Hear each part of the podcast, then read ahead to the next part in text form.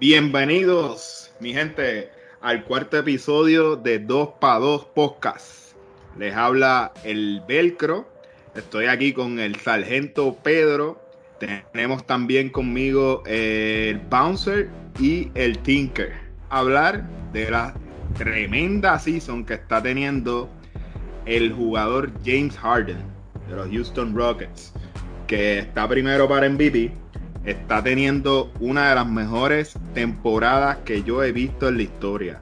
O sea, ese hombre ha roto récords. El tipo está promediando sobre 30 puntos por juego.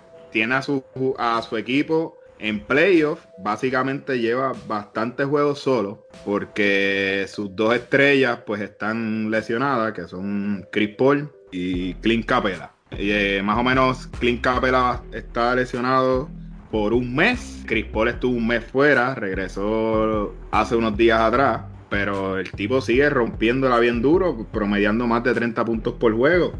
Eh, yo no sé si esto lo podemos poner como una de las mejores temporadas en la historia. No sé, Bouncer, ¿tú has visto algún jugador que podamos comparar en cuestión de temporada. Obviamente sabemos que Michael Jordan es el mejor jugador de la historia, pero estoy hablando de temporadas como tal. Un jugador que te acuerde que haya tenido otra temporada en sueño, que tú puedas mencionar ahí. Bueno, definitivamente, Velcro, podemos ir punto por punto y podemos comparar esta temporada de James Harden, que te voy a decir así por encima.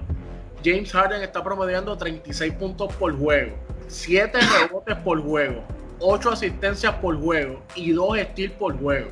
¿sabes? Está a otro nivel ahora mismo.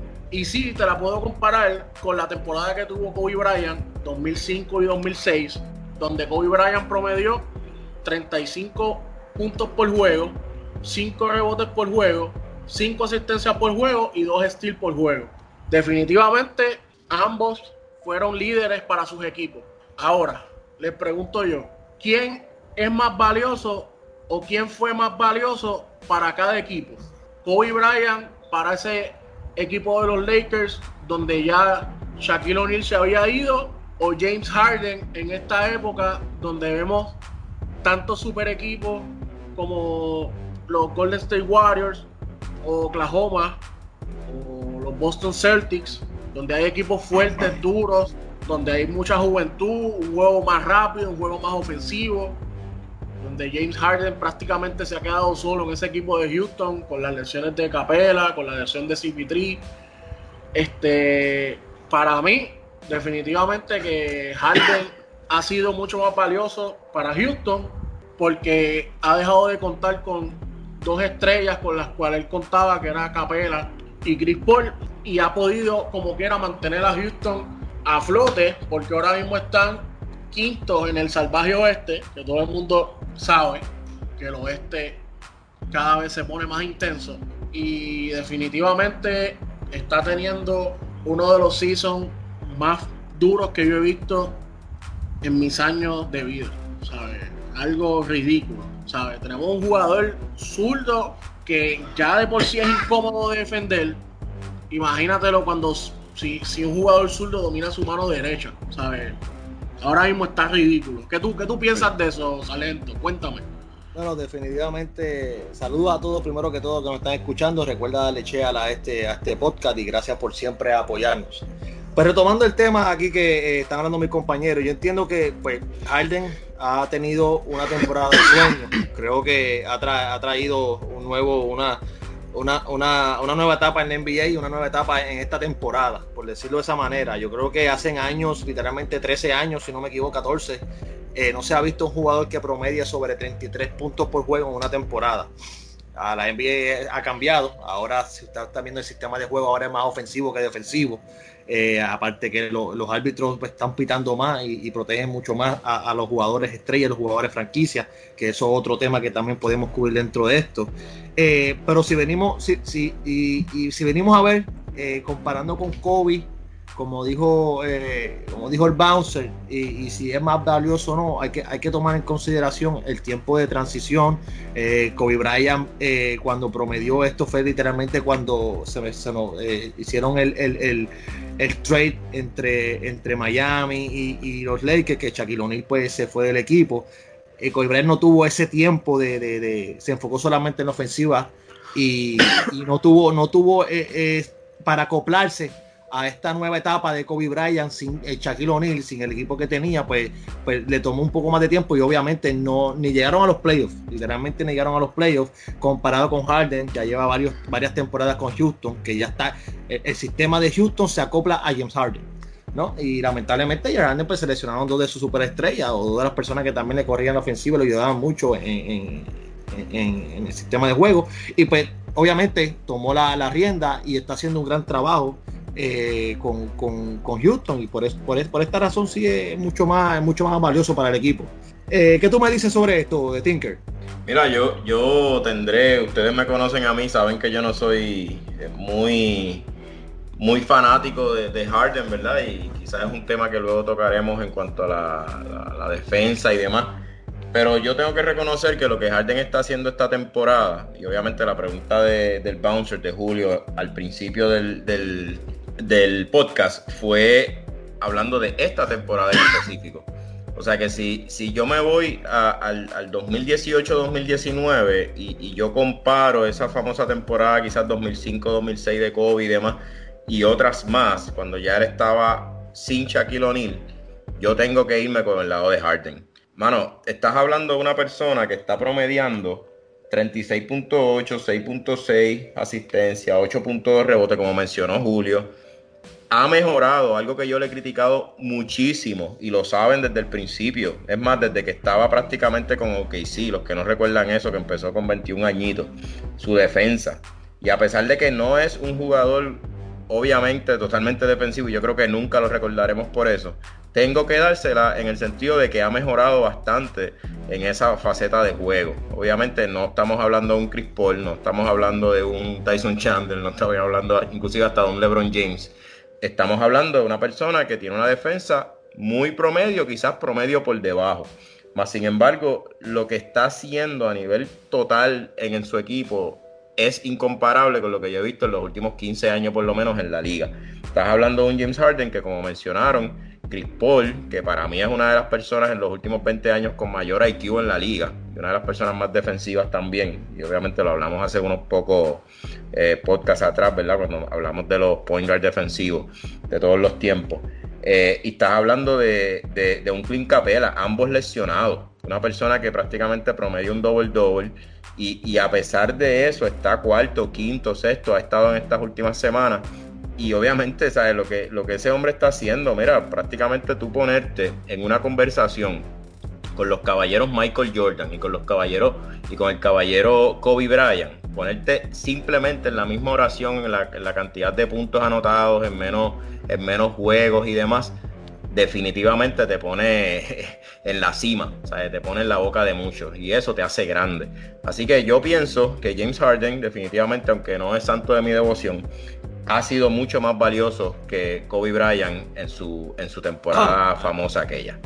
Tengo que decirlo, tengo que decirlo. Oye, pero ¿cuál es tu punto? Voy a exponer entonces mi punto. Obviamente estoy admirando lo que está haciendo James Harden este año, pero realmente para la época de Kobe todavía existía algo que era el rol de cada jugador. Kobe Bryant siempre ha sido un anotador. Siempre que estuvo en los Lakers, luego de Chuck, fue el mejor anotador que tuvo ese equipo. Ahora bien, a lo que voy. Realmente Kobe, si le hubiera dado la gana de promediar 8 asistencias, 8 rebotes y 35, 36, 40 puntos por juego, lo pudiera haber hecho. ¿Por qué? Porque él aceptaba su rol, le decía, ok, el jugador point es Derek Fisher. O el, o el que baja la bola, el point que tenga whatever, el point que tenga el equipo. Antes se, respetaban los roles. Probablemente otro que podemos mencionar ahí en esa lista es Michael Jordan. Si Michael Jordan hubiera querido promediar 10 asistencias y 10 rebotes, lo hubiera hecho. Pero no es su rol, no fue su rol. Su rol fue básicamente ser un churingal. ¿Qué es el churingal? Pues comerse la bola y ser anotador. Ahora estamos viendo que la NBA, estamos viendo los, Russell Westbrook, los James Harden haciendo triple doble por vacilar. centros haciendo triple dobles con un montón de asistencias por vacilar. Pero ¿por qué es eso? Porque son jugadores que realmente están haciendo números y realmente no están respetando su rol. Otra cosa que le tengo que dar a Kobe. Kobe fue tremendo jugador en ambas facetas de la cancha. Eh, era una, era una bestia galdeando y una bestia anotando. Eso que si tú haces eso, realmente tú estás utilizando mucho más energía de lo que utiliza James Harden con solamente tirando la bolita al canasto y de vez en cuando cuando lo doblan, pues entonces pasa, pasa la bola a un jugador solo y ahí tiene una asistencia. Pero realmente yo me tengo que ir que, la, que, la, que el season que tuvo Kobe Bryant para mí fue más grande de lo que de lo que de lo que está haciendo James Harden, incluso de lo que está de lo que el año pasado hizo Westbrook y yo que soy que no soy Kobe fan, tengo que decirlo, que soy Celtics fan, o que odio todo lo que salga de los Lakers. Pero respeto lo que respeto el buen baloncesto. Oye, hay que reconocer, hay que reconocer la grandeza. Hay que reconocer, hay que reconocer la grandeza y no digas vendido, no digas vendido porque, oye, la verdad, la verdad dije Dios y hay que reconocer la grandeza. Definitivamente, definitivamente, oye, vamos, vamos, vamos, vamos a analizar esto de este, de este punto de vista. Estamos viendo que, que, que Harden, ¿cuántas temporadas lleva Harden en Houston? Seis más o menos. Seis temporadas en un equipo donde, donde, donde se han comprado poco a poco, donde prácticamente no han hecho cambios drásticos dentro de su roster. Estamos hablando que Kobe Bryant en esa temporada vino con un equipo completamente diferente a lo que tenía antes. O sea, Kobe Bryant prácticamente dijo, yo solamente importo, yo voy a hacer mi rol y voy a tirar el balón. Mira, y sí, esa temporada llegaron, llegaron a los playoffs, pero fueron barrieron por Phoenix, está bien, pero por lo menos esa temporada específicamente llegaron a los playoffs que también hay que dársela. O sea, hay, que, hay que dársela al señor Kobe Bryant. O sea, Kobe Bryant, punto, y se acabó. Pero no fue que Kobe se hizo el más macho. Era que nadie quería jugar con Kobe si no pasaba la bola. Pero no se trata de. ¿Para qué va a pasar la bola si ha anotado? Ese es el jugador, de franquicia. Pues, oye, estamos viendo que se fue, se fue Chuck. Y entonces, ¿quién queda en el equipo? ¿A quién todo el mundo va a fiar? O a Kobe Bryant. Y para ese tiempo fue cuando Kobe Bryant sacó lo de lo de, lo de Black Mamba. Que tuvo muchos muchos pleitos legales, donde pues lamentablemente tuvo, tuvo unos casos legales y pues ahí fue donde él dijo, no, espérate, ahora, ahora es que yo voy a jugar baloncesto. Y creó lo que se llama el Black Mamba. Lo que han visto la película de él y su historia, pues saben, saben a qué me refiero. Este Harden, mira, no, ¿sabes? se la doy, se la doy, se la doy completamente, ha hecho un gran trabajo, pero no pueden compararlo versus Kobe Bryant porque son dos, dos épocas muy diferentes y dos escenarios muy, muy diferentes. Bueno, estamos hablando de una época que es más dura, se juega más físico, se juega mucho más rápido, Tú me estás diciendo, que, tú me estás diciendo que ahora se juega más físico. No, pero no entendí eso, Julio. Repítelo porque me perdí. ¿Cómo que hoy? no, digo, acláralo. Bueno, una, una cosa es que, los, es que los árbitros estén cantando porquería. Y otra cosa es que no se esté jugando físico. ¿Sabes? Una, una cosa son los fouls y otra cosa es que no se esté jugando físico. no, por eso, pero tú estás diciendo que antes se jugaba más físico, es para entender. No, no, no, no. Que ahora se juega más físico. Ah, por Dios. en cuanto a velocidad de juego. O sea, no, te estoy, hablando físico simplemente del contacto ah, que se daban.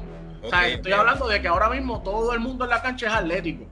De que no hay 400 o 200 chats que, que, hacen que el juego sea más lento. O Andrew Bynum, o Pau Gasol. Ese tipo de jugador lento ya no se ve mucho en la cancha. Ahora casi siempre los centros son bastante atléticos, como en el caso de Anthony Davis, de Marcus Cousins antes de su lesión era bastante atlético, era pesado.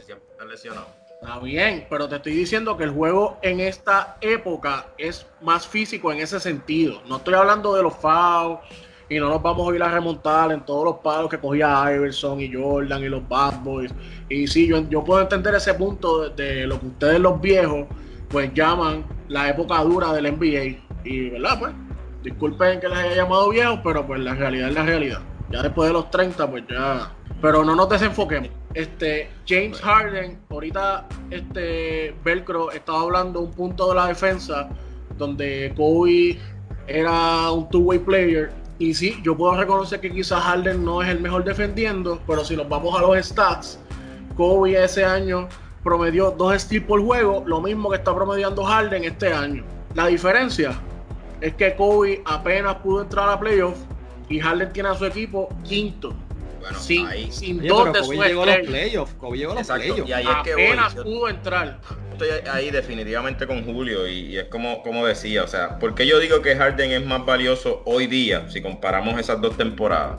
Mira, él tiene a su equipo prácticamente a mitad. Yo pienso que ellos van a entrar entre quizás un, bueno, si, si seguimos con él solo, probablemente entre en quinto, sexto o algo así. Oye, probablemente Clint Capela o, o Chris Paul ya está por ahí, obviamente, y, van a terminar un, posiblemente mucho más arriba. Estás hablando de que en esa temporada 2006-2007, ¿verdad? Es la que estamos hablando de Kobe. 2005-2006. Exacto. Y, y, a la próxima ellos fueron eliminados 1 a 4. ¿Te acuerdas? Con, con, con sí, que los barrieron Phoenix, con, Phoenix. Con Phoenix. Que verdad, no los barrieron, pero prácticamente. Yo soy uno, y lo saben todos, que siempre estoy hablando de ese tipo de, de, de estadísticas, ese tipo de cosas que, que muchos millennials, y tengo que decirlo, eh, es lo único que están viendo hoy día. Y cuando, cuando mencionamos el famoso ejemplo de, ah, ¿qué pasaría si, si Jordan jugara en este momento? Pues sí, Jordan, Kobe, Iverson, o todos ellos son eh, jugadores que podían hacer literalmente lo que le diera la gana en cancha, como está pasando hoy día con LeBron James y algunos otros jugadores. Eh, Harden prácticamente solo y estoy hablando solo, literal, tiene ese equipo en ese punto. Y yo no creo definitivamente que a pesar de que él esté y, diciendo que Clint Capela o, Chris Paul, Dios quiera y, no pase eso, ¿verdad? Pero que queden también lesionados otra vez en unos playoffs, no los veo eliminándose tampoco en primera ronda. Yo pienso que él ha sabido utilizar sus números, a pesar de que saben que yo no soy el más, fanático de los números, él ha sabido utilizar bien esos números y ha, llevado a su equipo a ganar, punto. Eso es lo que está pasando. Y esa, ahí es que yo me baso en decir que Harden está siendo más grande que Kobe en ese momento. Y por favor, no me malinterpreten cuando digo que está siendo más grande.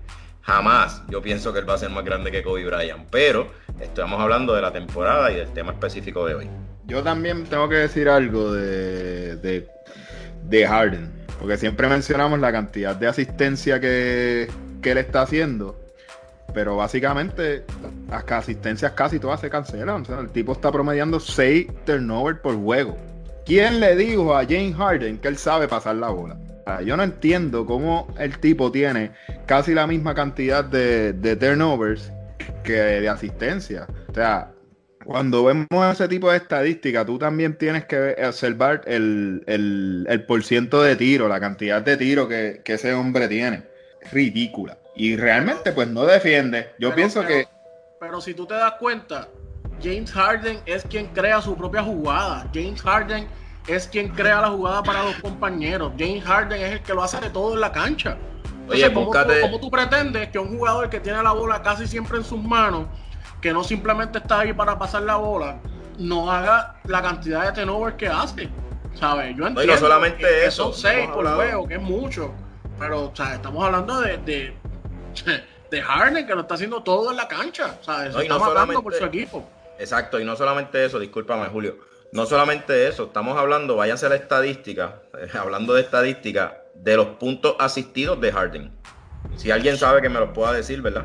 Pero que, quedamos callados porque son muy pocos. ¿sabes? La realidad es que, como dice Julio, ¿sabes? prácticamente la mayoría de sus puntos los está creando él mismo y a pesar de eso, mira los números y la, cantidad de asistencia que está promediando. Ridículo, pero, está ganando. Pero tienen, tienen que, hay que poner un punto aquí, ¿sabes? Él está, él está haciendo, él está haciendo tremendos números. Pero ¿a quién se le está haciendo? ¿A quién lo está galdeando? Al equipo y está ganando, están ganando, Pedro. Sí, sí, sí, están, están, están ganando como que están ganando. yo, el único, el único doy que ganaron fue a, esta, eh, esta semana que fue a, los Raptors. Fuera de ahí, dime qué equipo de los de los clase A le han, le han ganado. Bueno, mira el récord. Oye, de, los, de los últimos 10 juegos han ganado 6, se las doy. Los cuatro que han perdido han, sido con los equipos este, clase A de la liga. Ah, no, tú estás quinto en el oeste y estás solo literal en el, en el, en el equipo. Oye, tiene probablemente el segundo, tercer mejor y, cuidado si primero a nivel de IQ.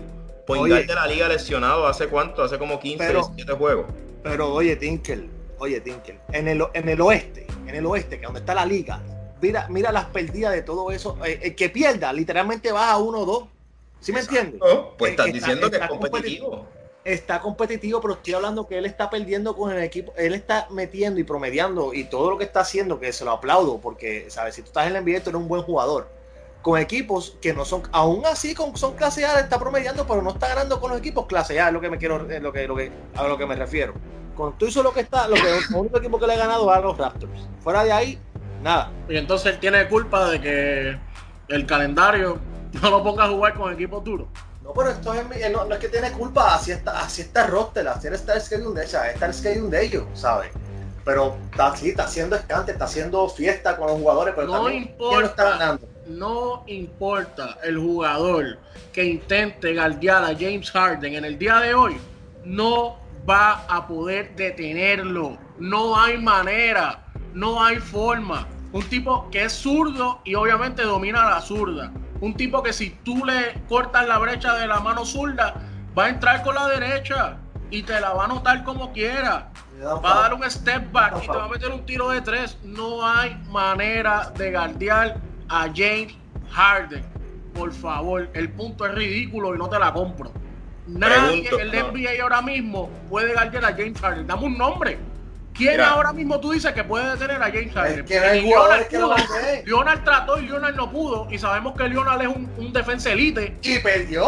y perdió contra Houston. Para, para validar ese punto, ¿le ganan a quién? Al mejor equipo de la liga, que saben quién es, quién es el que yo siempre digo, Golden State Warriors. Le ganaron a ellos ahora en enero. ¿Se acuerdan de ese juego? De acuerdo. 134 a cuánto? 135. Le ganan a Denver, que tanto que hablamos de Denver. Pierden después con, los con Milwaukee, ¿verdad? Que también. Le ganan a Memphis. Dos veces a Memphis.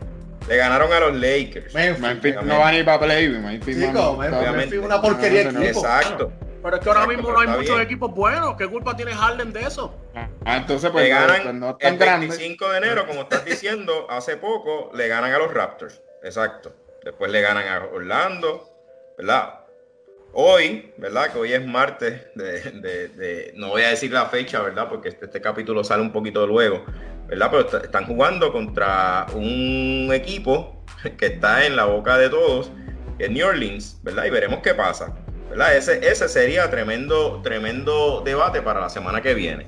Pero ¿sabes qué? Yo lo que estoy diciendo es que ellos están en, una, en, en la, en la conferencia más reñida en este momento, ¿verdad? Y sabemos que la el East sí ha subido bastante su nivel de juego, ahora con, con los Raptors, con Milwaukee, con otros equipos, ¿verdad? Obviamente Houston, no, no se puede dejar de mencionar, pero él está literalmente solo y lo que está haciendo él, a pesar de que cono- co- cometa diferentes eh, numeritos que no me agradan tanto a nivel de turnovers, que super y demás, pero él está ridículamente efectivo. Es que es lo que tiene que Es hacer porque está, ridículo. oye, es lo que tiene que hacer. si Exacto, no lo hace, pero, pero te o sea, estás es lo que que contestando porque sabes que está ganando. Punto. Exacto. Esa es la diferencia. Cosa que Kobe no pudo hacer. Mira para allá. Kobe promedió básicamente los mismos números, estando solo, como ustedes dicen. Pero no fue del mismo impacto que Harden está haciendo en Houston. No hay Oye, manera. Pero chicos, Julio, está hablando de Kobe Bryant fue de un año para otro que se quedó solo. Harden, Harden lleva seis temporadas con el equipo, con el mismo sistema. Kobe cuando, Kobe cuando hizo Pero ¿y eso. ¿Qué cambia si los Lakers siempre Ah, han no, el tú, sistema no, de tú no Kobe sabes lo que estás hablando. Tú no sabes lo que estás hablando. Entonces, ¿Quién tú eres, Casiano? entonces, Saludos entonces saludos Kobe, al gran Casiano. Oye, por favor, por favor. No, ay, qué Claro. curita. ya que, ya que estamos hablando, tocamos el tema de New Orleans, vamos a hablar un poquito de, de todo lo que está pasando con Anthony Davis, quien por medio de, está de, multado. su, de su agente le dejó saber a New Orleans que no deseaba para una extensión y que deseaba ser cambiado. Laker, Laker, Cosa, cosa Laker. que ha revolucionado las redes sociales, la NBA y todo lo que te puedas imaginar. Definitivamente Davis es una máquina y no importa el equipo al que llegue, va a ser de impacto. Y también se estaba comentando, pues, porque Boston siempre ha estado en el camino de Davis y siempre se ha hablado de, de que Davis llegue a, Boston. Pero una vez se dio este rumor que se hizo realidad de que Davis se quiere ir de New Orleans, pues apareció la famosa regla Rose Rule, eh, que básicamente mucha gente desconocía, Y, quiero que Velcro me hable un poquito más de eso, porque yo sé que hay un jugador en su equipo que tiene esa misma regla y por ende no pueden haber dos jugadores con la misma regla en, el equipo. Cuéntame, Velcro. Antes, antes de que mi hermano Velcro entre, eh, no sé si recuerdan este primer capítulo hace, hace un poco más de un mes donde yo mencioné que mi hermano tiene literal los calzoncillos de los Celtics, tiene la camisa de los Celtics, los pantalones de los Celtics, las medias de los Celtics, los tenis de los Celtics, la gorra de los Celtics y la polo de los Celtics. y, la, este sangre, la sangre es verde, la sangre es verde. pero, pero hoy se hoy, hoy está hecho un medio melón, muchachos, y los juegos fanáticos de Boston defendiendo a Kobe Muchacho. Oye, pero oye, él no está defendiendo la franquicia. muchacho, está defendiendo Checarle la sangre que le empezó a salir amarilla. Púrpura, púrpura. Muchacho. Estamos hablando de Anthony Davis. Y sí, el camino está complicado para Boston y es por la famosa Rose Rules. Hay mucha gente que desconoce esa regla. Eh, esa regla básicamente se, como dice el nombre, o sea, Rose Rules, se hizo literalmente luego de la gran temporada que tuvo Derrick Rose. Y esta regla hace que, si tú tienes un, jugador que todavía está en contrato de rookie, como en ese caso era Derrick Rose, eh, si, el, si el jugador todavía está en contrato de rookie, el cap space que tú le puedes dar a ese jugador solamente eh, es hasta un 25% del cap space, sin importar el jugador que sea. Pero si el jugador tiene en su contrato de rookie y, ya está en su último año, pues donde se supone que recibe una extensión, el jugador tiene los logros como un MVP, eh, si tiene dos selecciones de All-Star y si tiene dos selecciones a, un, a un All-Team de, del NBA, pues él, él cualifica para la regla Rose Rule. Y obviamente, Eric Rose hizo todo eso en su contrato de rookie. Y por eso fue que él, rápido que en su último año, el 2011, cuando él gana el MVP, pues cualificó esa regla y esa regla se crea gracias a Derrick Rose. El problema es que varios contratos del NBA, luego de esa regla, pues se hicieron con esa cláusula. Y uno de los que tiene ese contrato es Kyrie Irving. O sea, si ya tienes uno, no puedes traer otro con esa regla. Si tienes tus jugadores ya va a firmar una extensión con un jugador porque ya es un jugador tuyo, pues tú le puedes poner esa regla y si hay otro que está por vencerse el contrato y le vas a hacer una extensión, pues puedes, poner, puedes poner el roll rule también. Pero no puedes traer un jugador de afuera teniendo ya un jugador con roll rule. Pues el problema que tiene Boston es ese, que no podemos traer a Anthony Davis a menos que Kyrie Irving esté incluido en la oferta.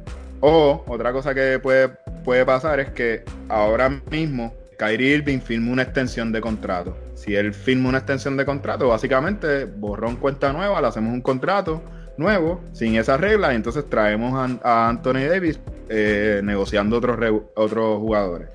Pero Boston ahora mismo tiene el camino bien apretado. Eh, lo, más que, lo más fácil sería el camino para los Lakers, que tienen básicamente hasta el 8 de febrero para, hacer una oferta y traerlo. Eh, otra cosa sería esperar al, año, al verano y entonces lo traen. Hay muchos nombres por ahí que, de gente que se quiere ir de sus equipos. Bradley también está, está es pieza de cambio. Eh, no sé, básicamente hay un montón de nombres, pero el más grande es Anthony Davis. No todos los días un jugador como Anthony Davis se va, dice eso en las redes. yo pienso que está bien difícil el camino para Boston. Los Lakers tienen eh, jugadores que pueden mover, pero eh, lo último que escuché es que New Orleans estaba pidiendo un montón de jugadores. Eh, bueno, Pedro está, Pedro estaba gritando mucho de Lakers, Lakers ¿Qué tú crees ese cambio con, esa oferta que le hizo New Orleans a los Lakers por Anthony Davis? ¿Tú te vas con todo o tú, tú esperas al verano? Mira, este, ya, ya es un hecho que Anthony Davis no, no, no va, no va a ponerle, no, no, va, no le tiene interés en New Orleans. Ahora mismo la opción, como tú bien dices, este, la única opción, yo creo que la decisión, la opción más lógica y la que más me hace sentido es los Lakers. Donde tienen más oportunidad porque sería el complemento perfecto. Más monte para LeBron.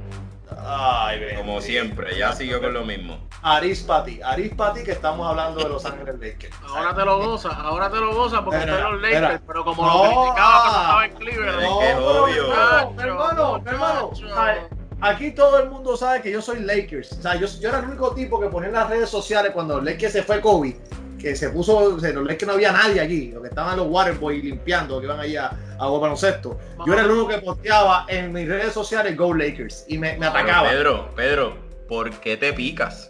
Porque, Yo lo que dije fue más monte para LeBron. No estoy hablando de tus Lakers. Yo estoy hablando de el caballero LeBron James, más monte ¿qué para monte él. Tiene, ¿Qué monte tiene ese muchacho? Lo que tiene son unos nenes en pamper ahí en el Estoy equipo. hablando de su historial. No, no, oye, hay que ganar. Ganar es como tú dices, ganar es ganar, no importa. Exacto. Ahora, ahora porque están los Lakers. Ganar es ganar. punto. Ok, ok, Sí, sí, ya mira, entendí. mira. Sí, sí. Ah, estoy tirando la vera de, de- de la, de la baqueta. Mira, pues, oye, básicamente, básicamente, eh, aquí donde yo estoy un poquito, que lo tocamos fuera del aire, es este, a quién vamos a dar o qué jugador eh, eh, yo no necesito en los Lakers y que sea atractivo para New Orleans. Eh, está hablando Alonso Ball, Ingram, Kuzma, este, que son los jugadores jóvenes que son, ¿verdad? Tienen, eh, tienen mucha posibilidad de ser jugadores que, ¿verdad? Estrellas. Yo, en, en- mi aspecto personal, yo, yo me quedaría con Lonzo y, y Kuzma. ¿ok? Mucha gente no cree de la misma forma. Ustedes ahora pues, va- van a tener su turno y van a hablar. Y daría a Ingram. Este, yo creo que Kuzma es un jugador muy, con, muy, con mucho potencial, aunque Ingram tiene más recursos ofensivos, hay que ponerlo de esa manera. Tiene un fairway que de verdad yo lo he dicho varias veces. Ingram tiene un fairway es un tipo de 6'8, 6'9 y tiene un, un- o sea, la- los brazos de él son literalmente en largo y, y tiene, tiene, tiene, tiene un, sea, tiene recursos ofensivos. Sí, sí, el loquito ese. Sí, pero no, para mí los Lakers saliendo de ellos ha- hacen, hacen una buena negociación. Pero la, la cuestión es como dijeron, New Orleans quiere dos estrellas más un round pick. Y yo literalmente y sinceramente no saldría de Alonso ni de Kuzma. El problema, de, el problema del- de, de- de los Lakers y New Orleans es que están en la misma conferencia. O sea, ellos le van a hacer el camino bien difícil a, a los Lakers o a otro equipo de, de la, de la misma conferencia que quiera Anthony Davis porque saben que es un game changer. O sea, el tipo llega a cualquier equipo y lo va a meter en, en playoffs, ¿entiendes? Y si llega a los Lakers, pues se sabe lo que se va a montar ahí. Aprovechando que tenemos aquí a The Tinker y aprovechando que The Tinker ¿Qué, pregun- es qué pregunta un- picante le va a tirar? un Laker fans. ¿Qué? ¿Qué Oh, te estás diciendo? No, no, no, que la gente no piense eso de mí. Estás creando una imagen negativa. Ah, Ave María, pero ¿qué estás diciendo, que- mi pana? Tú eres Eso como es tu falso, estoy aclarándolo antes. Muchacho, déjate de eso. Mira, si tú fueras interior tú el, eres Laker. si tú fueras el gerente general de los Lakers, ya sabes que sobre la mesa está lo que New Orleans quiere, que es Alonso Ball, a Kuzma, a Zubac y dos first round pick. Sabes que te puedes arriesgar con todo por Davis, pero estás tirando el futuro. Ahora te pongo otra interrogante. Ya sabemos que Clay Thompson dijo que si Golden State Warriors no le ofrece el max contract y Davis llega a los Lakers, él va a poner su mirada fija en los Lakers, ¿sabes? Y va a ir a los Lakers, no hay duda de eso. También tenemos el panorama de que Leonard va a ser agente libre y sabemos que desde el revolú que pasó en San Antonio, él ha dicho que quiere ser parte de los Lakers o de Los Ángeles, que también podrían ser los Clippers. Y recientemente hemos podido ver cómo surge una nueva historia de amor entre Kyrie Irving y LeBron James hasta llegar al rumor de que Kyrie dice que le gustaría volver a jugar con LeBron la próxima temporada. Si tú fueras el gerente general de los Lakers, ¿qué tú harías? ¿Cuál fuera tu siguiente movida? Mira, yo, y aquí quizás varias personas me dirán loco, eh, pero yo sí pienso que a pesar de que Anthony Davis obviamente es un gran jugador, un tipo que, que, como mencionaron hace un momento es un game changer y un confidence changer en este caso. O sea, donde quiera que él caiga, él va a causar un gran efecto, porque lo es, punto. pero a la misma vez él es un gran riesgo debido a sus lesiones. Y es, una, es un jugador que muy tristemente, ¿verdad? Y, pues espero no tener que compararlo nunca con un Gran Hill, con un, con un Penny Hardaway o, cosas así que, que en mi opinión eran más grandes que él, pero, pero que literal pues terminaron sus carreras debido a lesiones, no llegaron a ser más grandes debido a lesiones. Yo pienso que Anthony Davis es muy, muy riesgoso para cualquier equipo. ¿Por qué lo digo? Porque obviamente al ser un jugador tan grande, y me refiero a nivel de talento, es un jugador que tú le vas a pagar todo lo que puedas, punto. Porque él sabe que en cualquier equipo él puede pedir lo que sea y se lo van a dar. Ahora bien, escuchando ese famoso, eh, esa buena comparación que dijiste de la historia de amor de Kyrie Irving, que eso lo leí hace no tanto, eh, tengo que decir que yo, yo si yo fuera el gerente general, yo trataría de buscar algo en esa línea. Yo trataría de buscar algo eh, con Kawhi Leonard, con, con Kyrie Irving, pero obviamente los Lakers no tienen un problema de dinero, pero van a tener que pagar muchos impuestos. Eh, ese fuera yo. Eh, yo pienso que también yo veo una química muy buena que yo mismo pensaba y lo reconozco en la pasada temporada y obviamente ya cuando, cuando se, armó este nuevo equipo con Ingram, con Kuzma, obviamente con el gran LeBron James. Eh, yo mismo era uno que decía como que no iban a llegar tan lejos a como yo pienso que hoy día pudiesen llegar si LeBron entra lo antes posible ahora de vuelta. Eh, a pesar de que, de, que, de que yo decía eso, ellos como que me, en cierto sentido, me callaron la boca. Entiendo que LeBron eh, trajo resultados un poco más antes de lo que yo mismo hubiera pensado y no le estoy restando méritos a él, aclaro. Eh, pero pienso que, que romper ese equipo eh, y salir de tantas estrellas ahora mismo, pues, pues, pues es un riesgo para, para, ese equipo, es un riesgo para, para, la química que han creado. Obviamente yo no pienso que como están ahora ellos vayan a ganar un campeonato, es lógico, por eso se tienen que mover, por eso tienen que hacer lo que a Lebron le gusta, que es montarse. Obviamente tienen que hacer algo. Eh, pero, pero arriesgar toda mi química, romper mi equipo por traer a Anthony Davis, pues quizás yo buscaría otro jugador, quizás buscaría un Kawhi Leonard o otra cosa, no sé. No sé, ese sería yo. Bueno, definitivamente de Tinker hay muchas posibilidades que pueden ocurrir para este equipo de los Lakers, pero cabe recalcar algo. Y es que yo siendo los Lakers no arriesgaría mi futuro así porque sí con un jugador como Anthony Davis que sabemos que, que sufre de tanta lección, de tanta lesión. Pues, pues, pensamos igual, ya empezamos. Exacto, exacto. Y habiendo tantas opciones en el mercado, como Leonard, como Clay Thompson y ahora Kyrie Irving, pues sería como que tirar tu futuro por la borda por un jugador que tú no sabes tan siquiera si va a renovar. y con Kyrie Irving que está probado que ya ganaste el campeonato con LeBron. No, definitivamente. Obviamente, definitivamente y, aún pues está en el pick de su edad, mucho mucho más maduro al ya saber lo que es llevar un equipo, al ya pues reconocer este, que lo que LeBron hacía en Cleveland no lo podía hacer cualquiera. Exacto. Eh, definitivamente hay mucho por hacer, hay mucho que pensar. No sería una mala idea ni algo loco tampoco. Puedo decir que es algo loco.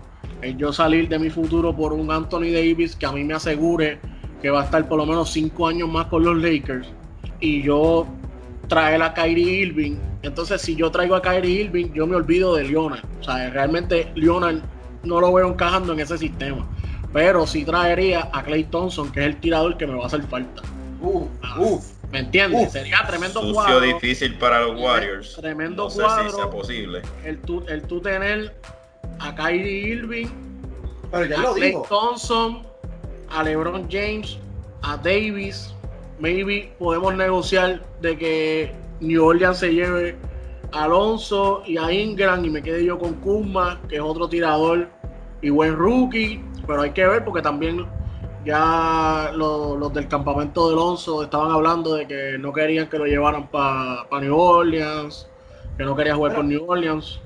Aquí por lo menos de algo estamos seguros que, que los Lakers tienen un buen campo eh, aquí pues hay que ver de qué manera lo van a utilizar y a quiénes van a escoger, pero definitivamente el año que viene hay, hay, muchos jugadores gente libre y, vamos a ver cómo los Lakers pues manejan el dinero y a ver quién, quién consigue a quién no. estaba que estaba que explotaba. No, yo, yo realmente, yo realmente, yo siendo los Lakers, yo esperaría al verano.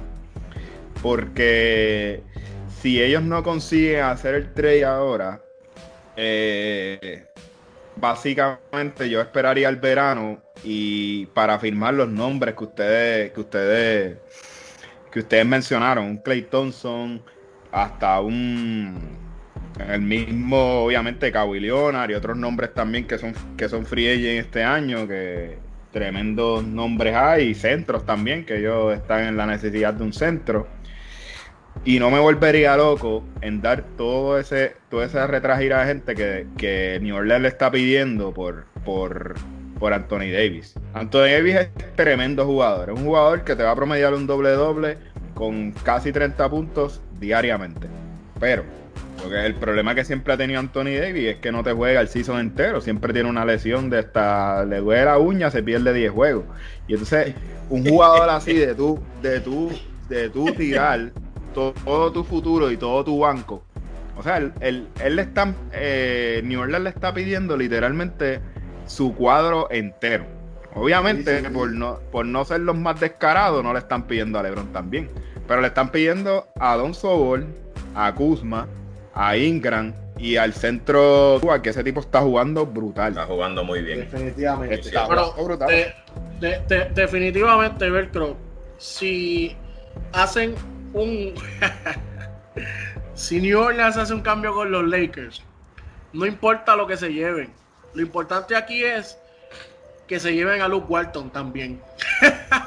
No, ese no, lo, ese no lo quieren, no lo quieren. ese no lo quieren en ningún lado. pero que se lo lleven de una, viejo, de verdad. Ese hombre no está hecho para dirigir a los Lakers. Tienen que hacer algo con el dirigente. O sea, no importa el equipo que los Lakers tengan, si no cambian de dirigente, ese equipo no va para ningún lado, muchachos. O sea, Luke Walton no está hecho para ser dirigente de los Lakers, no hay break. Eh, ninguno, pero, pero básicamente el no sé, ellos le están pidiendo mucho y yo, y yo estoy casi seguro que, ese es el problema, que no quieren que los Lakers se monten.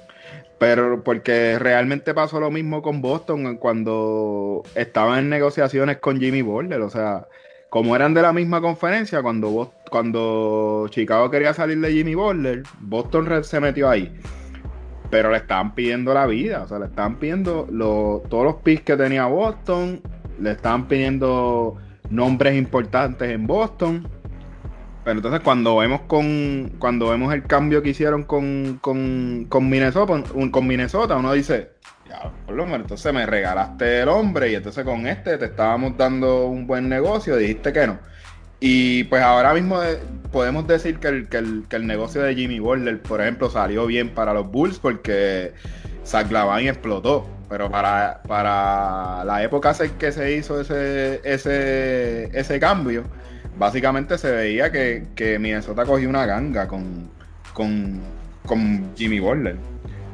Pero nada, ese es otro tema, pero yo entiendo que se le están poniendo el camino difícil y porque es de la misma conferencia y no quieren que, que nuevamente LeBron James se monte de nuevo. Sí, definitivamente básicamente la herencia de, de, de Orleans está moviendo la ficha a su beneficio, claro que sí. Yo, yo hubiese hecho lo mismo en su lugar. Tú te quieres ir este, de ahora para ahora, pues vamos a ver qué equipo, ¿verdad? Y ahora mismo el equipo que te, que te necesita, yo le voy a pedir hasta la vida, ¿me entiendes? Si te quieren, tienen que, tienen que darme un buen deal. Y básicamente lo que haría cualquier, cualquier, cualquier, cualquier equipo. Haría pero tampoco pueden tardarse mucho porque si Anthony Davis deja saber y deja en claro que el único equipo al cual él quiere pertenecer es a los Lakers, ningún equipo se va a arriesgar a darte nada bueno, ¿me entiendes? Sobre, la, sobre la mesa ahora mismo los Knicks ofrecieron a Cantel con Hardaway Jr. y dos picks de primera ronda, que para mí es tremenda oferta. Y pues la idea central aquí es cómo mantener a LeBron James contento, con un buen monte para que pueda seguir luciendo. Porque pues, ya tú sabes que y confiamos, confiamos en Magic Johnson para que haga pues los ajustes pertinentes. Mi gente, mi gente, no hay tiempo para más. Eh, gracias, gracias a todos los radioescuchas, a todas las personas que nos están escuchando por los diferentes medios. Eh, se les agradece un montón. Si nos quiere seguir, oye, Bowser, ¿por dónde nos consiguen las redes sociales? Oye, nos puedes seguir por Facebook como Deportes 2 para 2. Nos puedes seguir por Instagram y por Twitter como 2 para 2 o Deportes 2 para 2. Ahí está. Oye, ¿y por dónde nos escuchan, Velcro? Nos pueden escuchar por SoundCloud y por Spotify. Y nos buscan así mismo, 2 para 2, podcast. Oye, gracias, gracias a todos, gracias a todos ustedes, de verdad les agradecemos esto, estamos súper pompeados, gracias por el apoyo, recuerden darle share, coméntanos, críticas, estamos aquí, ¿verdad? Para, para, para, para mejorar. Y todas las críticas de ustedes, todos los comentarios para nosotros se nos delatan, lo tratamos de leer. Ahí el Bowser que siempre está pendiente a las redes, él siempre nos da el feedback y, y, y, todo lo que ustedes comentan respecto a este, a este programa, ¿verdad? Y a esto que nosotros estamos haciendo con mucho amor y cariño. Así que se despide este tu programa 2 para 2.